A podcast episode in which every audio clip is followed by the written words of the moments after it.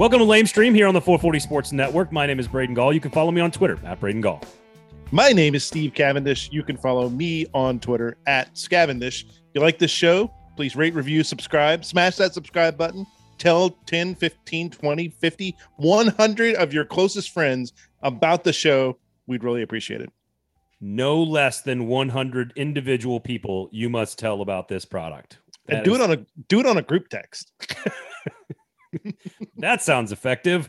Um, all right. Our, our guest on the show today, Jared Stillman. We will, of course, have we'll have recommendations, of course, coming up a little bit later on in the show. Jared Stillman, our guest, uh, a friend of mine for, for years now. And when I heard about the, the news, uh, the passing of, of former Titans general manager and former coworker of mine, Floyd Reese, there was only one person I wanted to talk to and I thought would do this subject justice. And we are incredibly grateful and thankful for Jared giving us a lot of his time to sort of talk through all of this stuff about Floyd. So uh, a really awesome conversation with Jared Stillman, and not just about Floyd, but about doing radio and working with him and all kinds of other things that involve the, the media world and, and the sports business world. So uh, you'll hear that coming up in just a few minutes. But of course, Steve, Lame Stream is brought to you by Jaspers. It's always brought to you by Jaspers. The parking is free. The happy hours are exceptional. The food is out of this world. The drinks are great. The seating is wonderful. The ambiance is amazing. Do I need to keep going here, Steve? Or are you going to say anything? No, you're good. That's it? Like that? That's it. That's it? He's not the best play-by-play guy in the business. No, what, what's the wow. no? I'm, I, I screwed up the line from Major League. See, if you're gonna if you're gonna make fun of me, at least get it right, Steve. Okay, he's, he's not the best color guy in the business for nothing. Go to Jaspers, everybody. It's just an awesome place to watch the game. We got football coming up, uh, you know, in like literally a couple of days. There's week zero this weekend, and then we've got Titans preseason game, and then we got college football. So it's football season, folks, and we got some fun things planned for you uh, as well. I, I've got a, a, a quick story about Jared after the interview. We're going to talk a little bit about Floyd a little bit more after the interview, but um, I, I really just think we're, we're going to let Jared um, speak here, because I don't think there's anybody better in this market or in this industry that could speak to who the who the man Floyd Reese was, and and working with him and and being around him. I don't think anybody could do it better than Jared. And like I said, Steve, I think I speak for both of us when I say we are incredibly grateful for his time. So here was our conversation with Stillman and Company's one oh two point five The Game's Jared Stillman.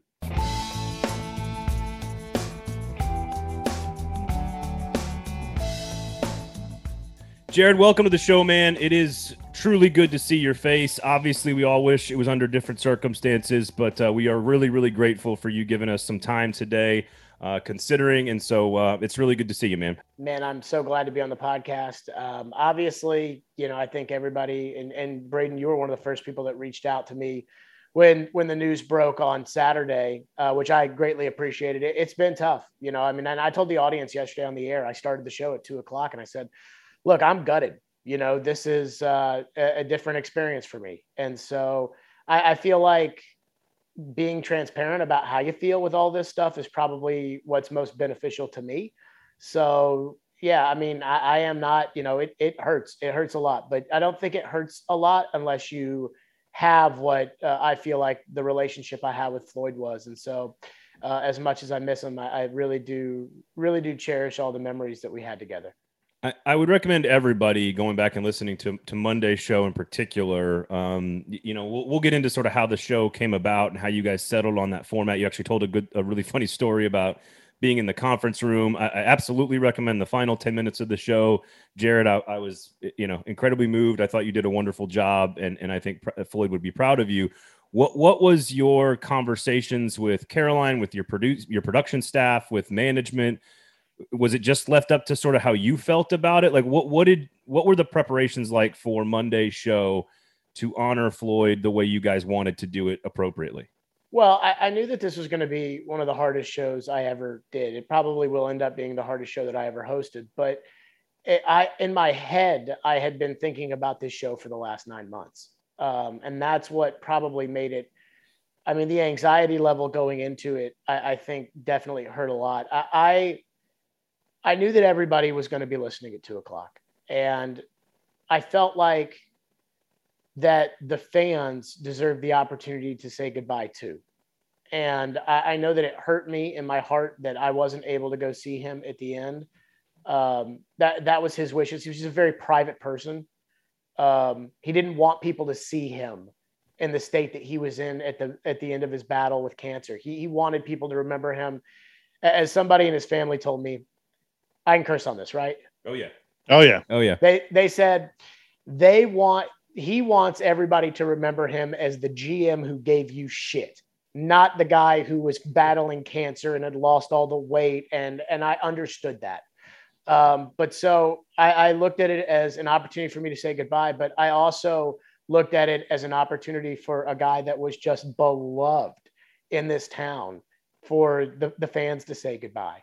And it, it really, you know, as far as management was concerned, I, I told Ryan Porth this on Sunday, which was, we're going to do four hours of talking about Floyd, and anybody who wants to say a few words can say a few words. So, you know, we reached out to Alabama, we reached out to the Seahawks, we reached out to the Patriots. We say, hey, if uh, if Coach Saban would like to come on and say a few words, if uh, we weren't chasing anybody, I, I really, you know, it wasn't like, okay, you know, well, if Nick can't do today, can Coach Saban do? It was kind of just like, if Coach Saban wants to few, say a few words, we'd love to have Coach Saban say a few words. And that was the way I approached it. And I told Ryan, I said, I am not going to worry about anybody else on Monday, because the only person that I can worry about getting through that is me.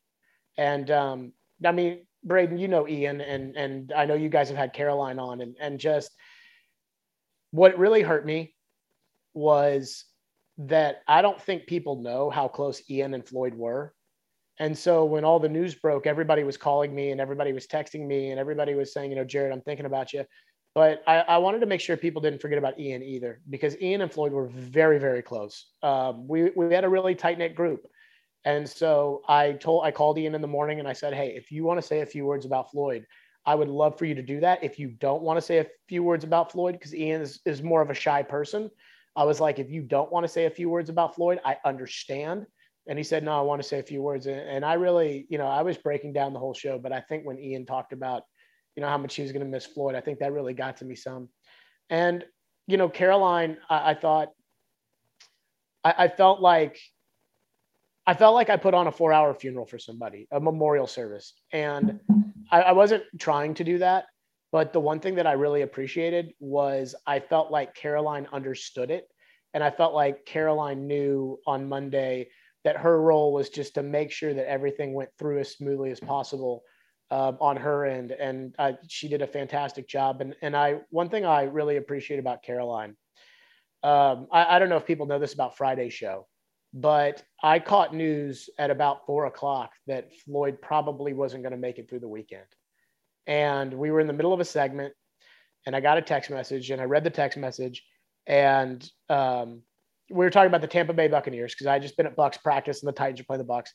And we were talking about whether or not Tampa was going to have a Super Bowl hangover, and Caroline was talking. And I, I just looked up and I just started saying over and over again, it's tough. And I just started breaking down, and I, I had to walk away from the show um, for the rest of the day Friday, because I, I just couldn't do it anymore. And I think that the responsibility that Caroline has taken on I, over the last couple of days is, is really, not that I'm surprised by it, but I really appreciated it. And, um, you know, Teron Davenport jumped on, and her and T D did the show on Friday. And I, I really appreciated that. And, and so again, the whole concept of the show to me was just, I did it for an audience of eight. I did it for Floyd's wife, Sally. I did it for his two sons, Sean and Jeremy. I did it for his daughter-in-law, Katie, and I did it for his four grandkids. And, um, and I'm glad that the audience that the audience felt the way they did, but I, I really did it for them. And when Sally called me after the show to to tell me how proud she was of me, that that's when it really hit me. I get that, just how Floyd, how private uh, Floyd was. Was it hard to walk around with this for all these months? I mean, you knew this was coming. This is this was not a this was not going to be some sort of kind of miracle recovery thing. It, he when when he stepped away, it was, you know, he he was he was in a he was in a really bad battle. Uh, so I, I think the way, kind of to break down the anatomy of how that all worked out. I, I mean, I I think that we all have hope in certain things. So when he under when he started undergoing chemotherapy, you know, I I was hopeful that he would win that battle with cancer. I mean, I, I was hopeful that, and I, I know Braden has been through a lot of this himself, and I know everybody's been affected by somebody with cancer in their lives, but I, I had this hope in my mind that Floyd would win his battle against cancer and would come back, probably not in some capacity to, to do the radio show with me, but just in some capacity to be a, a presence in our community. And, um, you know, I wasn't updated every day or every week or every month on Floyd's progress, but I got enough updates over time that at one point there was some hope that perhaps that he could be headed in the right direction.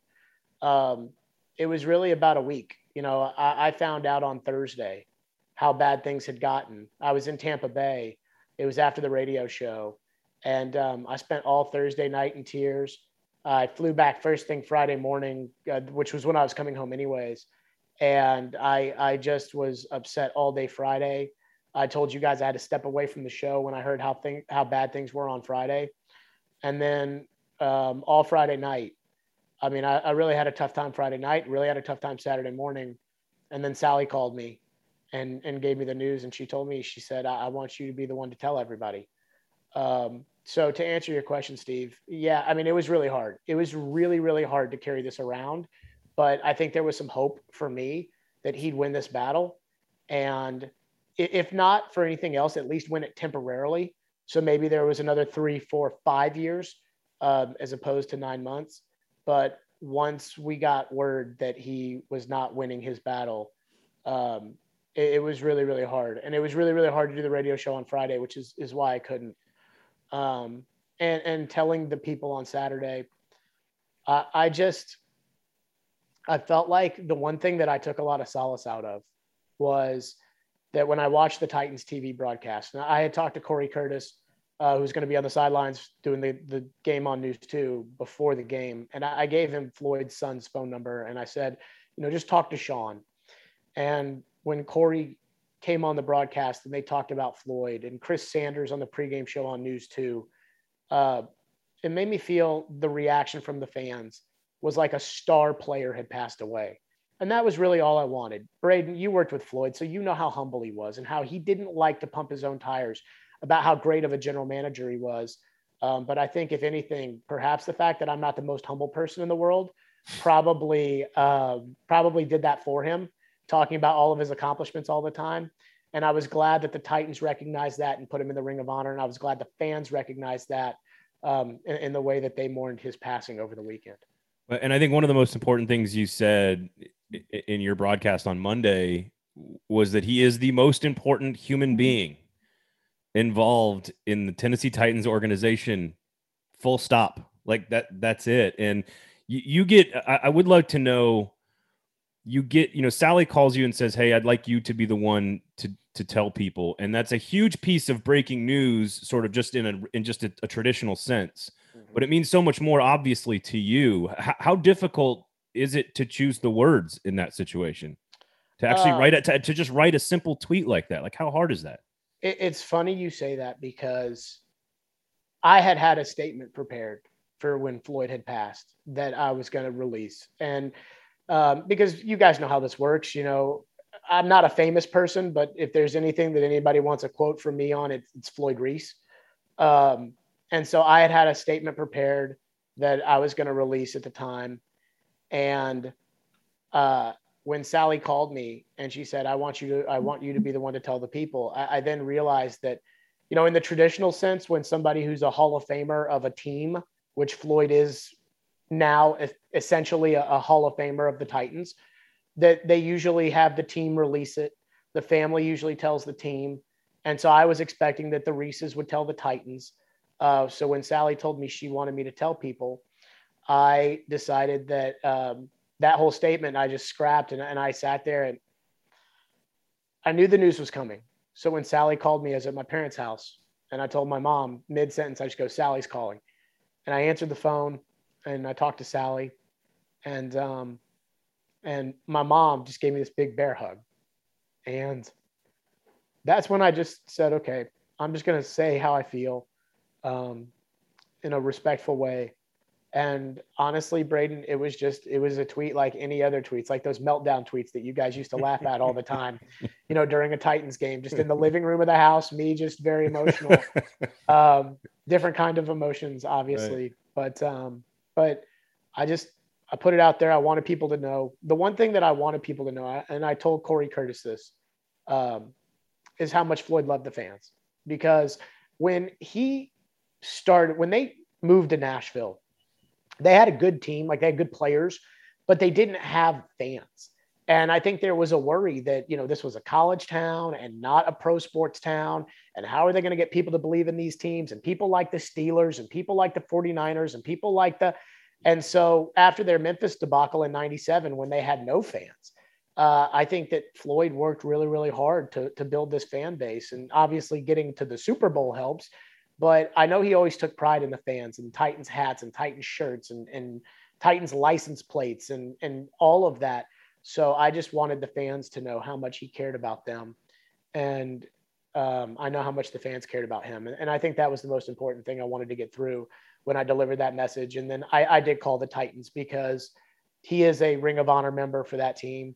And um, I know that the the Patriots had reached out, and Bill Belichick wanted to re- release a statement. And uh, I, I just felt like the Titans would be the ones that would handle that, that have the capacity to do that. So it was important to me to, as soon as I got off the phone with Sally, I sent out the tweet and I got on the phone with the Titans, and I, and I unfortunately had to give them the news.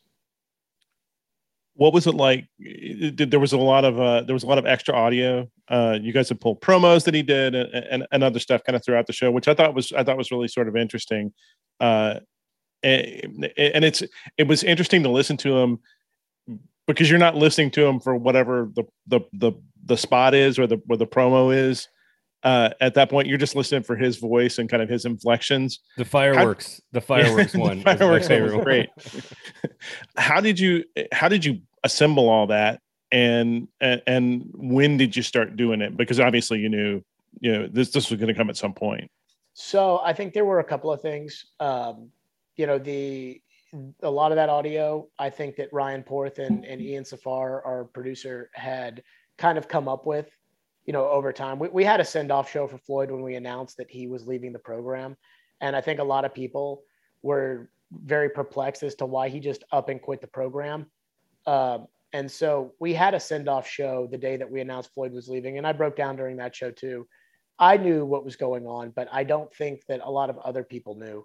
And it was very much a secret. And Floyd very much didn't want people knowing, which was very difficult on me to, to host that send-off show. But the reason that that send-off show was so important was because I was hoping that he was listening. You know, that was like an audience of one kind of thing. And um, so we had some of that audio already prepared. Uh, on Wednesday, Tom Brady had a press conference, and I asked the last question about his experiences with Floyd in New England. And I did that because I knew Floyd was going through a tough time. And I was hoping that perhaps the things that Brady said about him and their relationship would cheer him up. So we had that Tom Brady audio. Um, but, you know, Ian, Ian did just a great job. And, and the staff did a great job of putting all that together. And I'm not going to lie to you, when I was driving around Monday morning, I went to the Titans facility to get a COVID test. Um, And when I was driving around and I heard the first one of those uh, Floyd Reese kind of send off vignettes, uh, I, I literally broke down and I had to turn it off because I, I couldn't. And I'm like, oh my God, how am I going to get through these four hours? Um, but I, I thought it was, I just thought it was spectacular. I thought it was spectacular from everybody around. And, and the one thing that I, that I said about Ian, but I also mean about everybody at the radio station, and, and Braden, you're included in this too, um, was, I know I'm not the only person over there that, that was hurting, you know, uh, over the weekend and on Monday. And, and I just, you know, hope everybody was thinking about them too, and not just me. Um, all right, let's, I, I would love to get into working with him and, and maybe share some of the, the, the tricky and also the fun memories. Um, you know, I certainly, like I said, like you just alluded to, I had a couple of years working as a coworker. I certainly did plenty of shows with him when you were out, for example. Um, I had the pleasure and the honor to to get a few minutes of, of his time in my career, which I, I, I absolutely cherish. Um, but I do find interesting because he was such a private guy. Now, he was willing to talk with you about your family. He talked to me about my kids and any struggles I had. Like, he was always very open and kind, just all the things that everybody has said about him over the course of the last week. But because he was so private, there were so many times I'd be listening to y'all's show where it was about Saban or Alabama or Belichick or the Patriots or certain strategies or whatever. And Floyd, you know, Floyd was Floyd. He was going to keep it close to the vest, even on the radio, when your job is to tell everybody what's going on. And I just, I've never met a human being that could do that more deftly than Floyd Reese. H- how hard was it to try to get some of that stuff out of him when you knew he had such valuable nuggets and he was trying to keep it close to the vest? Yeah, John McClain wrote in the Houston Chronicle that everybody that knows Floyd has Floyd Reese stories. But I think he and I and the people that worked so close with him, you know, I, we got five billion Floyd Reese stories. And I'm glad you brought this up because I couldn't get all those in in the four hours. And there were so many stories after the radio show was over Monday that I was like, oh, I wish I had told this story, or oh, I meant to tell that story. And um, one of them was when when the Titans had fired Mike Mularkey. And they were looking to hire a new coach. Now, Floyd's in a very uncomfortable situation. He coached Mike Mularkey in Minnesota. He worked with John Robinson in New England. I mean, these are his friends.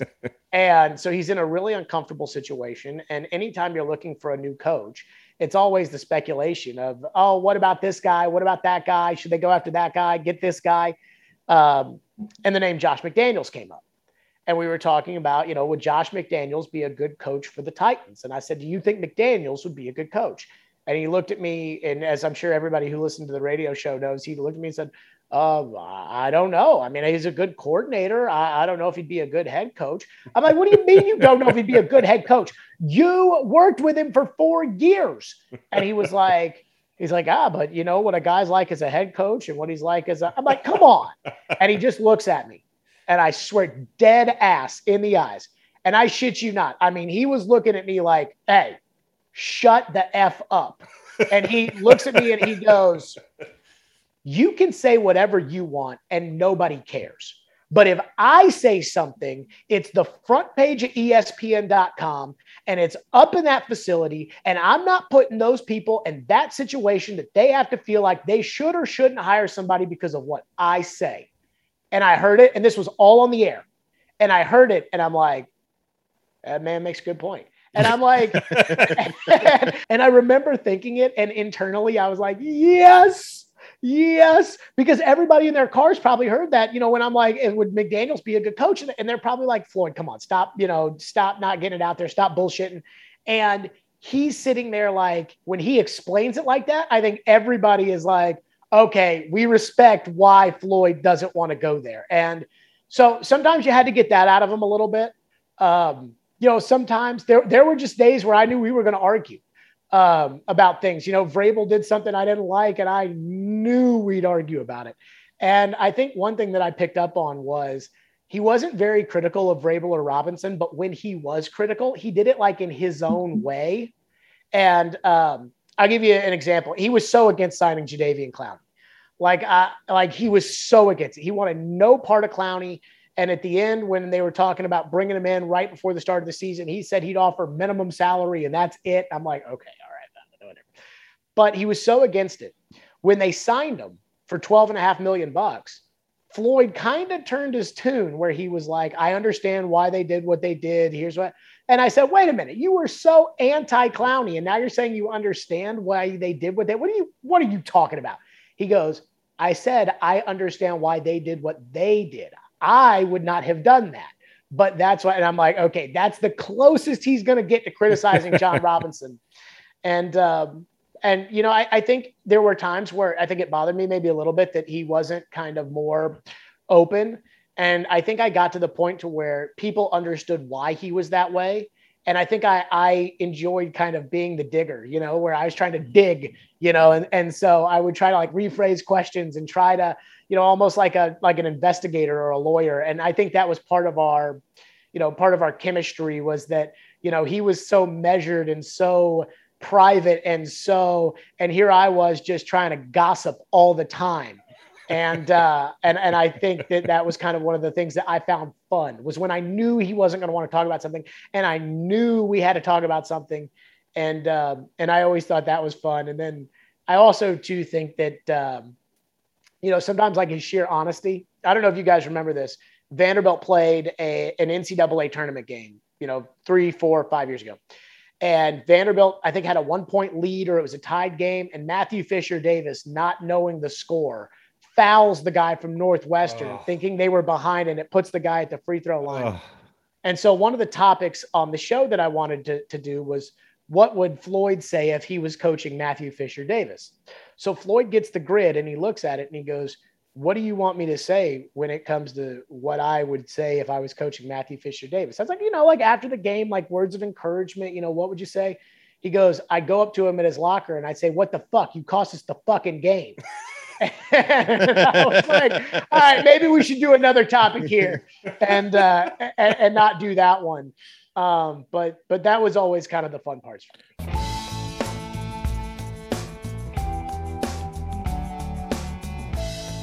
Lame Stream Sports is brought to you by Jaspers.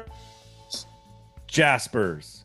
And when I think about football season and I think about football coming soon, Steve, I think about sitting at a neighborhood watering hole, drinking a tall, cool, frosty beverage, eating some piping hot wings and watching football. And that is soon to be here, my friend. And Jaspers is the place for you to do it. Coming down on next, well, next Thursday night. We, we do have week zero college football games. Uh, Nebraska and Illinois, I think, but like whatever. It really, Tennessee Volunteers football, for example, gets started next Thursday evening. Uh, Steve Cavendish, you are at Jaspers on Thursday evening, you're, and you're about to sit down and watch football on Thursday night for the opening of college football season. What does Steve Cavendish's perfect meal look like when you are out at a sports bar, Jaspers, watching your team play? I gotta have wings, so I'm gonna go. Uh, I'm gonna go red rum uh, roasted wings.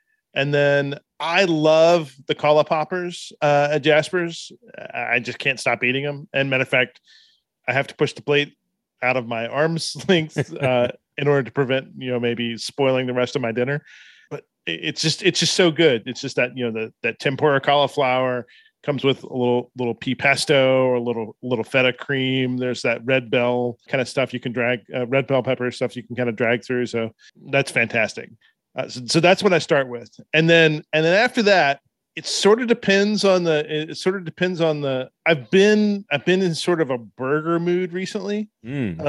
uh, and so you know, you go you go like classic on the burger. I, the, the the Jasper's burger, very good. I you know it holds up holds up well against uh, what yeah. is what I would characterize as staunch burger competition around town. Uh, this and is then, a good, this is a good burger town, and Jasper's burgers are right up there. Yeah, they're really they're, they're they're really good. It's just a class. It's just a straight up classic burger, uh, and or you know, if I want to take thirty-five minutes off my life, I can do the I can do the dog because it's got the avocado smash on top of it. But uh, it's it's actually a veggie dog. Yeah. Do do I get minutes back for having the veggies on Dude. top? Uh, and, and what are we drinking? So you got your burger, you got your wings, and you got your Kala Poppers. What are we drinking? If it's a football game, I, I know that I'm gonna want to.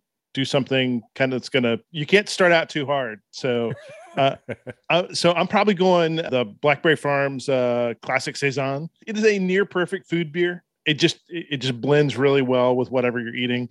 I, I can't do like like you can't do something like too hoppy with with, with food. Some of the like West Coast I P As uh, that are out there, you like kind of blow your palate out when you're when you're when you're sitting down and you want and you're wanting to enjoy the food. I was uh, I was about to strongly disagree, but I do agree it needs to be an East Coast or perhaps a Middle Tennessee I P A, perhaps a Middle Tennessee Hazy. There's plenty of those that are served um, at Jaspers. You can also go like Zahn's uh, uh, makes makes a great pale ale, which is just like perfect with food. Uh, you can you can do you can do that too. It's not it's not overly hopped. So get this, Steve Cavendish. Get this on Thursday nights, while you'll be watching Tennessee. You can get a burger and beer for ten dollars. You get a fifteen dollars Jasper's burger and an eight dollars Saison for ten dollars. That's that is, that's less that is, than half price. That Thursday. Is madness. That is Thursday. Absolute madness. Thursdays, go watch college football. So what's your what's your menu lineup? What are you oh, what are you doing here? My menu also has to have I I, I ha- wings are my number one go-to. Super Bowl. College football national championship, my favorite team playing at any sporting event, wings. Got to go with wings. So red rum wings, I totally agree with you. Got to go get the red rum wings or the fire or firecrackers, good too. I then have to have some sort of dips. I need dips. So you go queso, chips, and rinds from Jaspers. Their queso, look, there's a lot of quesos in this city that turn into a big block of of like clogged artery in your gut. And they don't stay, you know, you know, gooey very long. They, they, they harden up real fast when they're sitting on the table. Not at Jaspers. Not at Jaspers, folks. That queso stays soupy and creamy and delicious and dippable for the entirety of the game. It's fantastic. So I want wings and I want dips. Okay. Those are my first two. Now I normally would go pizza next. Well, guess what? Jaspers has some of that too. They've got flatbreads. They've got a shrimp scampi flatbread. They've got a Hawaiian fried chicken flatbread. And my personal favorite, the Don Antonio, prosciutto, fresh mozzarella, Parmesan, baby spinach, some, some bolognese. Oh, I, I love how you just turned into bolognese. Somebody who is like off the boat Italian here pronounce, to, to pronounce to pronounce the ingredients on the Don Antonio. So I want pizza, I want dips, and I want wings, and Jaspers has all of that. Uh, and if you do want a burger and a beer on a Thursday, they got an unbelievable deal uh, as well. I, there, there's there's my menu. It's look, they've got great stuff on the menu that you can get. You know, scallops on there. You can get steak and egg. You can get all kinds of good stuff. Not it's not really game food per se. It's more like, uh, you know, dinner food with the wife. And as far as the cocktails go, of course, order the gold standard, obviously. Um, but again, I'm with you. If I'm watching a football game, I feel like I need a, to drink a beer. I, I feel like I have to have a beer. So give me a bearded iris home style and I'll drink it. Good stuff. I'll take it with my wings. All of that stuff you can get at Jaspers. What should people do, Steve? They should go to Jaspers. You know why? It's the next evolution of the sports bar.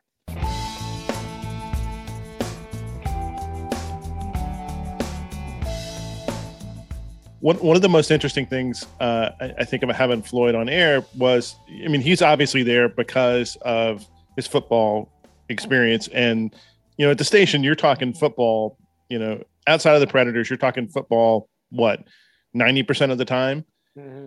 Uh, but occasionally there'd be some kind of Floyd fish out of water kind of kind of pieces. Uh, like I remember when the when there was the uh, uh, when Nashville S C was going to make their big announcement. And I can't remember. It, it, was it both of you or one of you was doing a remote from from the announcement?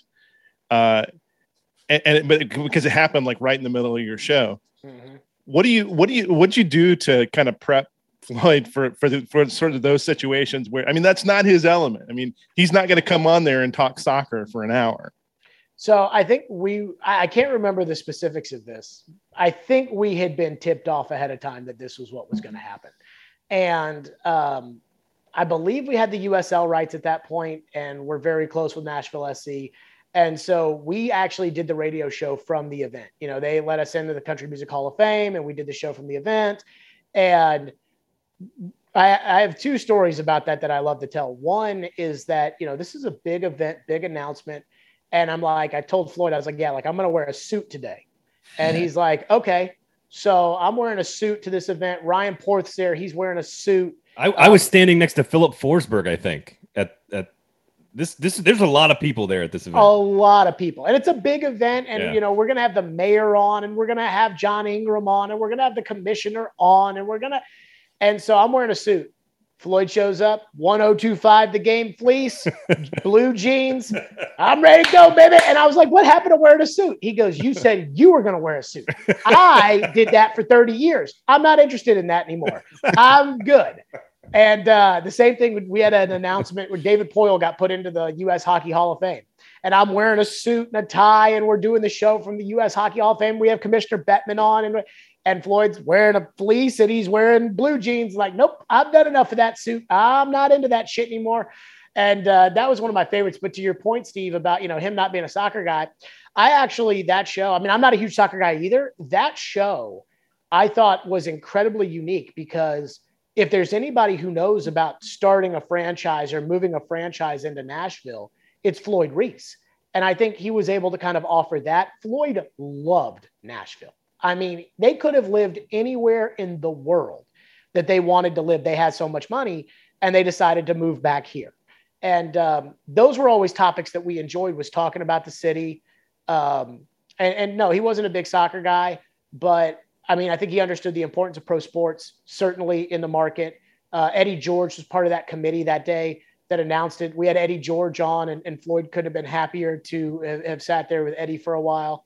So I think to your point, Steve, it, it was just like every topic that we had, you had to make it somewhat relatable to Floyd. But I also felt like making it relatable to Floyd also kind of made it relatable to the audience at the time.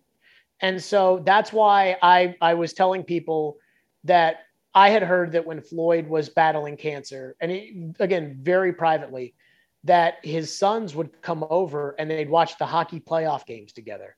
And I got such a kick out of that, because when we started this show, there was a lot of worry that the Predators weren't going to get talked about, because you know, Willie Donick had been on the afternoon show before Floyd and I did it. And so you had kind of a Preds element there, and now that's gone. And Floyd's not a hockey guy. Floyd's a football guy. And, you know, we had to assure our partners with the Predators and our bosses that we would not forget about the Predators, and we would, you know, talk about them and whatever. And, um, you know, here's Floyd who, who didn't give, you know, two craps about hockey before he started doing this. And here he is at seventy-three years old watching hockey playoff games with his son. And I think that kind of, I looked back on it when I talked to Sean Henry on Saturday, and it was kind of like, you know, Floyd in that sense represented the common man who didn't really care that much about the Predators or care that much about hockey, who just fell in love with it, you know, after twenty sixteen, seventeen, eighteen. And, um, and I thought he was a great ambassador for that, to be on the flagship station of that team. I thought he was a great ambassador, even though he wasn't a hockey guy. And uh, Terry Crisp had, had a very nice tweet about Floyd, and I saw it, and, and I almost started tearing up. And I told Crispy, I said, he respected you more than most.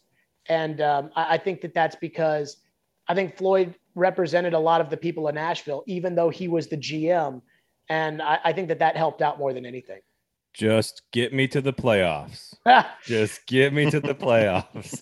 I cannot tell you how many times you would be screaming at him about a power play situation or a line combination or an injury or a statistic, and he would just look at you and he'd go, just get me to the playoffs, baby. Just just get me I, to the playoffs. I think, though, like that that was so important. I, I and I don't want to, like, you know, I think everybody elevates their self-importance probably a little bit. Braden, I think you would argue that perhaps maybe I elevate my self-importance more than the average person uh, does this, but I, I mean, would I, not, I would never do that. I, I think during that twenty seventeen run, Floyd being such an average Joe talking about hockey and getting into it, I think was very relatable for the fans.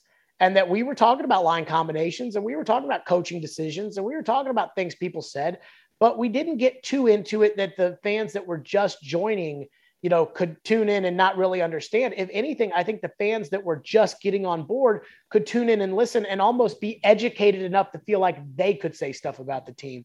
And that's why when I saw the tweet the Predators put out about Floyd, Um, you know, sending their condolences to us and the Reese family and everything, it really got me, because uh, obviously the relationship between Floyd and the Titans is well documented, and, and he's enshrined or will be enshrined for forever as a Titans legend.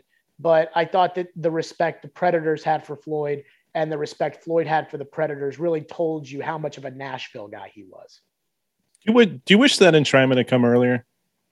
Um, I, I think so. Uh, I, I, you know, I had been told that, you know, when the, the, the Ring of Honor was a really a, a Bud Adams thing. And then when Bud Adams passed, the Titans, and I think we can all agree the Titans had so many issues, there was a lot of things to worry about as opposed to the Ring of Honor. Um, there were perhaps some, some broken bridges between Floyd and the Titans that needed time, and they needed, uh, you know, him to repair. And not him to repair, but more like them to repair, and, and just let time heal these bridges. Um, in twenty nineteen, I went to C M A Fest, and I was on a first date with somebody that I had nothing in common with. And so we're at C M A Fest, and, and they're switching over the bands, and it takes like thirty minutes to take, you know, Jake Owen's band off and put uh, Lady Antebellum's band on, or I guess Lady A now, to put Lady A's band on. And so me and this girl are on a first date. We got nothing in common. And so the, the conversation's kind of like, uh, but I'm looking up at the stadium and I see the Ring of Honor and I see Mike Holovac in there. And I'm like, you know, Floyd had more wins than Mike Holovac. Floyd got to the Super Bowl. Mike Hollavac didn't. Floyd got to two A F C championship games. I like, I think he should be up there. Well, it's June radio, and this is June of nineteen. And we're at a Sutton service out in, you know, I can't even remember, Clarksville, Springfield, somewhere. And I just said, you know, hey, last night I was at C M A Fest, Floyd, and this is on the air. I'm like, and I looked up and I, you should be in the, in the Titans Ring of Honor. And I think you should be in there. And I think Jeff Fisher should be in there. And I think Keith Bullock should be in there. And I, and he was like, oh yeah, Keith should be in there. And Jeff should be in there. And those guys should definitely be in there. And I said, but you should be in there too. And he looks at me and goes, how was C M A Festival last night? Was the concert good? Was it, was the show good? And um, from that moment on, you know, when he would be out, you know, on his Turks and Caicos vacations, I would always talk about how I thought he should be in the Ring of Honor. I would always bring it up. Chris Sanders and I would bring it up with him right there to make him uncomfortable. But I mean, to answer your point, Steve, yeah, I, I do think that he should have been in there earlier. Uh, it's unfortunate that he won't be there for the, for the announcement. I will say this. I believe the Titans made the decision they made when they made that decision and announced that decision when they announced it, because they knew that it was important for him to know. Um, and I don't know what the Titans knew or what they didn't know, but I have a hard time believing that the Titans didn't know. And so, uh, yes, to your point, I, I do wish that we had had the full celebration, that we had been able to have parties, um, you know, celebrate Floyd's legacy and, and what it means for him to go into the Ring of Honor. It will be somber in November when they officially put him in there, but Floyd was never somebody who wanted everybody to clap for him. He was never the guy who wanted the entire stadium to stand up and cheer. Um, so for him to know before he passed that his achievements would be, you know, immortalized in Titans history, that's enough for me. Um, and, and I hope that it was enough for him. Jared, I, I want to, you know, bring bring you on again at some point, because people ask me all the time about you. And, and I, I say, guys, I, I, there's nobody in this market that executes the science of radio better than Jared Stillman. He he understands mm-hmm. it, has studied it, and and and understands how to truly do the job better than almost anybody else I've ever been around. And so I do want to spend some time with you at some point in the future discussing all of this. Um, but you've been gracious enough with your time today. I don't want to take t- any more of it. So I want to, I want you to leave the audience with, with just this as a radio host, as a person on the air, because you, you know, you worked with them for so long. Like, how did you change as a broadcaster? How did you change as a radio host because you worked with Floyd Reese? I think that, you know, when you're young, you emulate the people that you see or the people that you want to be. And I don't think I'm any different in the sense that there are, you know, two broadcasters I think had a, a ton of influence on my radio career. Michael Felger, who does the afternoon show in Boston, and Colin Cowherd. And those guys are very tough, especially Felger in Boston. And, and I wanted to be like that. You know, I wanted to, to hold teams accountable and, and, and rip people's rear ends. And, you know, if people fucked up, then they fucked up. And I wanted to be the one to point the fingers and yell. And if someone needed to be fired, then they need to be fired, and, and all of that. I think what Floyd brought was credibility to my radio career that you can't get anywhere else. Um, you know, Coach Saban called on Monday. And he asked me, he said, Jared, how are you doing? And I, you know, Nick Saban, I think we all know Nick Saban's not just calling anybody. And I, I think it was the respect that he had for the partnership that Floyd and I had. And, th- and that meant a lot to me. And uh, Pete Carroll, same way. And I think that that credibility, I, I told Floyd's daughter-in-law yesterday, I said, doing the radio show with him was like getting a guest pass to the most exclusive sports country club of all time. It's like, you know, I'm not a member of the club, but at the combine, I'm up in the box with Matt Patricia and Josh McDaniels and uh, Bob Quinn and Dean Pease and, you know, what I call the Patriot Brotherhood, Nick Caserio, and, and we're up there hanging out. And I know, I mean, I'm, I've got a guest pass. I, I'm not invited to this club. I'm not a member, um, but I have a guest pass. And it's one thing, you know, when you just say crazy stuff all the time, or you just have hot takes and opinions, you know, it's very easy for people to dismiss that or dismiss what you do as, ah, you know, as another one of these crazy guys trying to get headlines, trying to get clicks, trying to. But when you have Floyd Reese on your show, the credibility that he brought, you know, the, what he brought to that radio show and that radio station and, and my career. Uh, I said this at the end of the show on Monday, and it's probably one of the hardest lines I've ever had to say, but a part of me died with him on Saturday morning, but a part of him will live on in me for forever. And I, I really, truly believe that. So how he made me a better broadcaster, he made me a better person. He made me more thoughtful. He taught me so much about the game. He taught me so much about life. He taught me so much about how to treat people.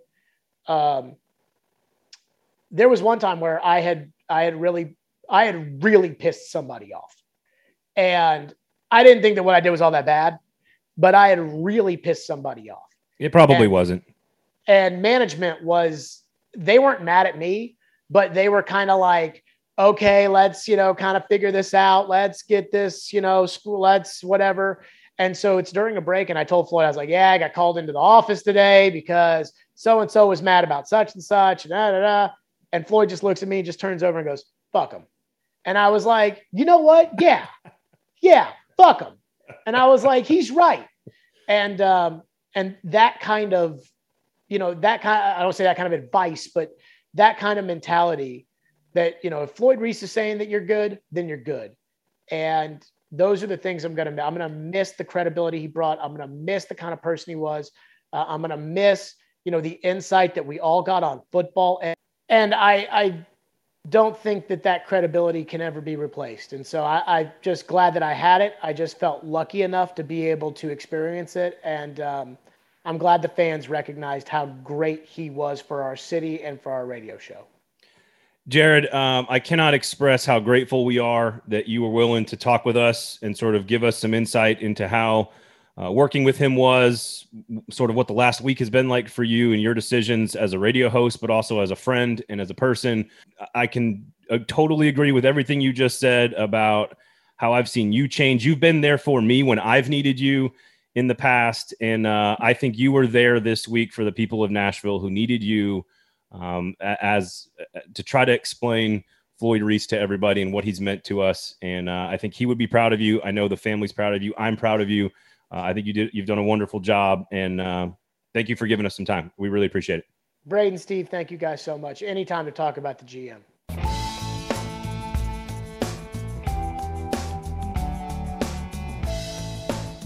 That was Jared Stillman of one oh two point five The Game, of course, in the afternoons. Stillman and company currently, obviously, Jared and the G M. And um, if you go back and listen to our conversation with Caroline, his current co-host, you'll notice that I struggled the entire interview with saying Jared Stillman and company.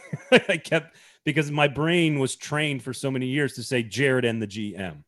And he was such a huge part of our afternoons. You know, personally, I had a chance to get to know Floyd a little bit, and I cherish those moments. Um, Jared, I think, Steve, is a, a far more thoughtful and introspective and compassionate and kind and caring person than I think anybody truly realizes, because, and I've told this to his, to his face, so this is not new information here, than he really portrays on the air very much. Um, in fact, we were talking at Titans practice on Thursday about this. I, you know, you, you don't, he doesn't let a lot of that into the show. And I thought what made Monday's show so exceptional and why I was so proud of the job he did was that he gave people the whole Jared Stillman. And um, I, I thought he did a great job. And, and I, I'm so grateful that he talked with us today. I didn't catch it live. I, I went, I went back, and I was going to catch kind of select pieces of it because I knew he had done this kind of like really kind of emotional goodbye at the end and, and some other stuff. And then I ended up going back and listening to a, a whole lot of the show because it was really, really good. And I, and, and I like, uh, you know, I, I like Floyd Reese a lot. I thought he was a really, really interesting guy, but I, I thought that the way they constructed that show was really excellent. And that they they got a lot of voices in there. I, I said this in, during, during the interview. I, I, I loved listening to old out of context promos uh, just for the fun of it. Because be careful, you're not, kids, with fireworks. Exactly. Because at that point, you don't have to listen to it for, yeah, you're not listening for what the, he's actually saying. You're listening to the person and the inflection and kind of yeah, yeah. You know, what's going on. And I, I thought that was really, really fun. You, you can hear him smiling even while he's doing an ad. Yeah. So. Uh, again, that show was really, really tough to do. And I, I thought they pulled it off really, really well. And just, just kudos. Cause it's, I, you know, I couldn't imagine doing it. So I don't, I, I want to tell this quick anecdote about Jared, not because it has anything to do with Floyd, but I want to sort of give people some more insight into Jared. I think, you know, he, he offered a whole lot on Monday and all week on his show. I think he offered a lot to this audience on this show. Um, and I've never, I don't think I've ever told this story. Uh, hopefully the wife's okay with me telling this story. Um, I was at S E C Media Days, my first year working at the station with him. And this would have been summer of seventeen. And I got a call. I was out at a, at a bar, and I'm going to reach down and pick up some names here, but I was sitting next to, you know, Dari Noka and Bo Mattingly and these S E C, you know, geniuses. And um, Dari's had an interesting past with his kids. He lost a son at a very young age.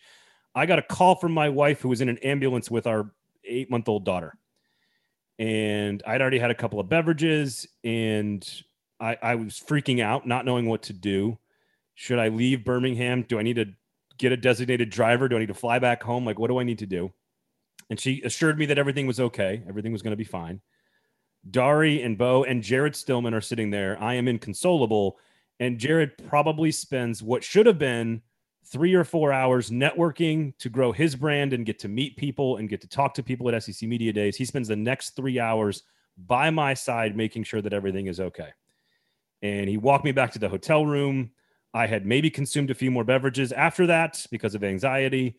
And he never, he never left my side to make sure everything was okay the entire evening. Um, and that, I just want to say that to show the type of person that Jared is, because he does not always show that on the air. So, Um, I've never told that story before. I just wanted, I just felt the need to share it in this moment. I don't know. So no, that's awesome. That's, that's, that's, that's really, really cool. He's a good dude, and, um, uh, you can give him a hard time on Twitter and on his show, but just know he's a pretty good dude. So, um, all right. Anything else from that? I, I again, Floyd, I can't add anything to, to the story of Floyd Reese. Steve, when you think about an N F L executive, a general manager in the front office of the most powerful sports franchises in the world, think about how they dress, how they walk, how they act, how they talk, how they, how they coif their hair. Everything about Floyd Reese is the opposite of what you're thinking about right now. Mainly because he didn't have any hair. It's, it's just the opposite. He absolutely no ego, completely approachable, totally humble, smiling and happy, kind, caring, compassionate, wearing geriatric New Balances everywhere he went.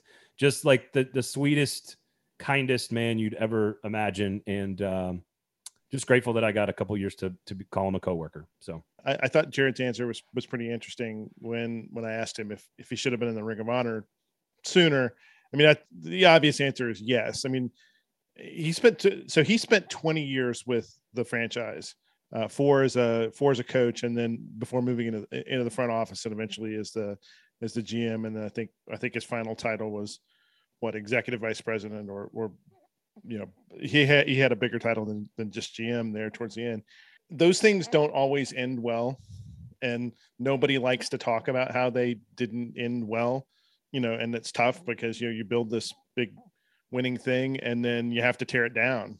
And it's really, really hard if you're an executive, because, you know, those, those oh six teams, you know, ended up sliding into the, those mid-aughts teams slide into what became like the eight and eight Titans that we joked about for a decade. And you, there was obviously something there between him and the franchise. And, you know, he wanted to stay in football because he ends up with a, another stint with the Patriots. And I, I'm, I'm glad that got resolved. I, I'm glad it got resolved, you know, sort of during his lifetime, so that, you know, he knew he was going to, he was going to have this honor. But I, you know, it's, a, it's been an oversight on the, yeah, on the, on yeah. the Titans part. And, and, and it's good that it, it's good that this thing finally gets fixed.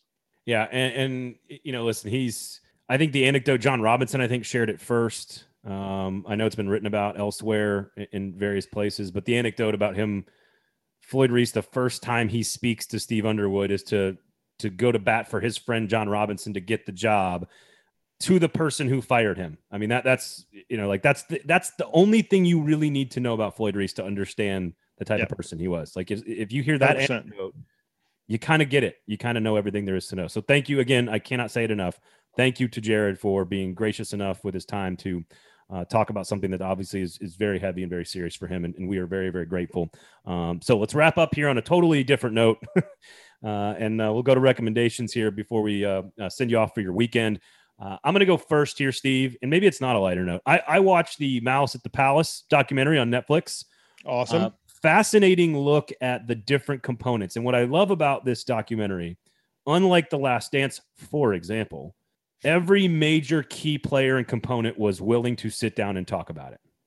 So you had Ron Artest, you had Reggie Miller, you had all the coaches, you had even police detectives in Detroit, you had you had uh, you know, Steven Jackson, you had Jermaine O'Neal. You got everybody to talk about it. Even some of the fans that were involved were were there to talk about it. And it's a critical piece of building a great documentary, is having the entire picture to tell it. I learned things that I don't necessarily think I even remember when I think about it. I just think about Artest going into the stands. I, at the very end, and I don't want to spoil it, but at the very end, every one of these guys is basically like, and I don't want to fucking talk about this shit ever again.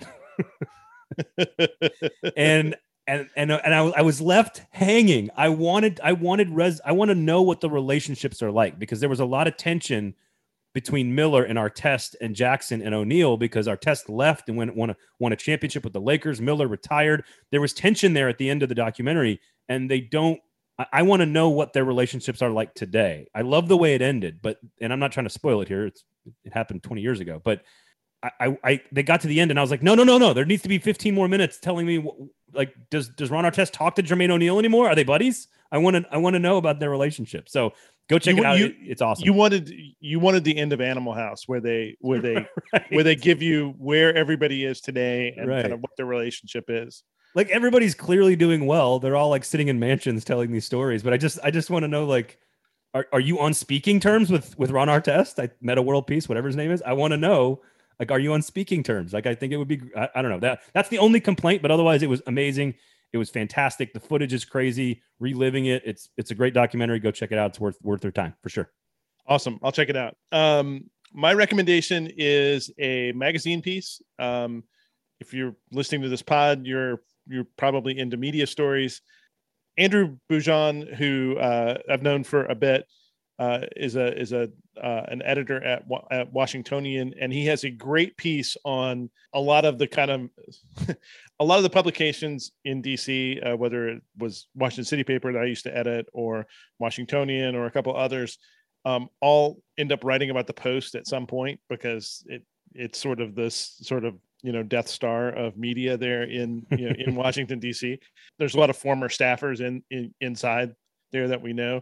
And so when Marty Baron announced that he was going to leave and kicked off this sort of succession process, Andrew Boujon has maybe the best uh, and most definitive account of what happened in this and how they ended up with Sally Busby. And Sally Busby was running the Associated Press. And I think he rightly notes sort of within the, um, with within that piece that, that, you know, the leader of a wire service, you know, twenty years ago was not going to get a sniff at a, at, at a prestige newspaper job. They were different sort of things. And he goes through and talks about like every single candidate who was up for it and why they did or didn't get to where they did. And, and he has a lot of connections in with the publisher and and and real some really good scenes with Bezos, Jeff Bezos, the owner, and it's just an excellent. I mean, it's an excellent kind of inside media piece. And if you like those sorts of things, and if you care at all about, you know, big institutions like the Washington Post, and Boujon does this great job of kind of like setting where the Post is since Bezos bought it, and kind of what they're what they're going to be going forward and what their ambitions are and how the, and how it's been kind of transformed. It's, it's, it is a great, great piece. Uh, I highly recommend it for anybody who cares at all about, uh, about media pieces. Again, it's in the Washingtonian, and the, the title on it is Inside the Plan to Make Jeff Bezos's Washington Post the Everything Newspaper. It's really, really excellent. I would assume that if you're listening to this portion of the podcast, you I mean, are into media, I mean, media content. You can't, if you can't do niche here, I mean, where the, where right, the fuck exactly. are you going to do it? Exactly. Um, I will have, I have one before we uh, say goodbye to Jaspers, of course, and or say goodbye and thank Jaspers, excuse me. Um, before we put Jaspers down. He is a dog. Uh, That's what it sounded like. Before Jaspers we stay, is going to live on a farm. Now I got to leave it all in.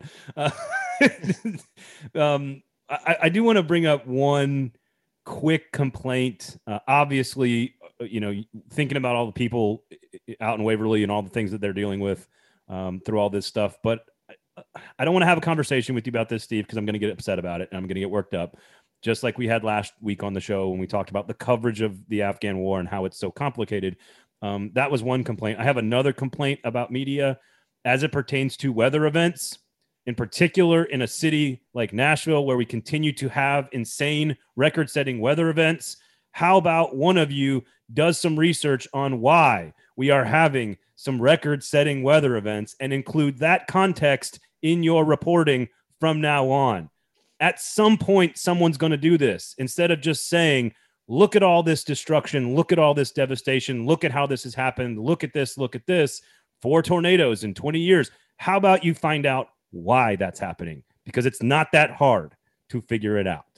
So you're saying that maybe placing some of this within the context of, oh, maybe half of our country is on fire. Global phenomenon. Just explain to the, like, I am living in a small town in Tennessee. I need to know why there was a record-setting flood in my city so that I can better prepare for it in the future. That applies to my neighborhood and tornadoes. That applies to everybody in the market, and the media needs to do a better job of contextualizing why these things are happening. By the way, if if you if you want if you want to if you want an explainer, uh, a graphic explainer of physically how it happened and not like the contextual reason, but but just like what happened on that day. Uh, if you look at my Twitter feed from a couple of days ago, I linked to a New York Times uh, graphic that is just absolutely fantastic that explains essentially in terms of topography and where the rain fell and how it came down in the, the most rain fell at these kind of higher, I almost say elevations because it's not like they're in the mountains. But it's, but top, it's topo related though. It is topo related. And, you know, Waverly being down downhill from a lot of this stuff is, right, is right. absolutely why you had some of this flash flooding the way it did. All right. I feel, I feel a little better. Thank you for letting me do that. Um, Hey, we you're have, welcome. We could have like hours of conversation about these, these sort of things that drive me nuts about media coverage. Uh, but that's why, that's why we have a podcast about it. So uh, Steve, Steve, I do appreciate it. Uh, where can people find you? They can find me on Twitter at Scavendish. Uh, if you want to see some uh, dog and tomato uh, vine pictures, uh, you mm. can follow me on Instagram at Scavendish. You can follow me at Braden Gall. Lame Stream Sports is brought to you by Jaspers. It's always brought to you by Jaspers, home of free parking, great food, the best place to watch a game, boozy popsicles, and did by the way, did we say free parking? Yeah, it is yeah. the next evolution of the sports bar. Yep, absolutely. There's free parking, and football is coming, folks. You are going to have a you need a place to go plop down and for three hours, maybe six or nine hours straight, watch college football on Saturdays. You're going to need a place to do that. Jaspers and, and, is the place. And by the way, you might as well you might as well eat really well when you do that. What a freaking idea, Steve. What a novel concept. Go to Jaspers. Genius! Go to Jaspers, everybody. Special thanks to Jared Stillman for joining us. We love you, Floyd, and everyone, one of your family members. We love you guys. For Steve Cavendish, my name is Braden Gall. This has been Lame Stream Sports on the four forty Sports Network.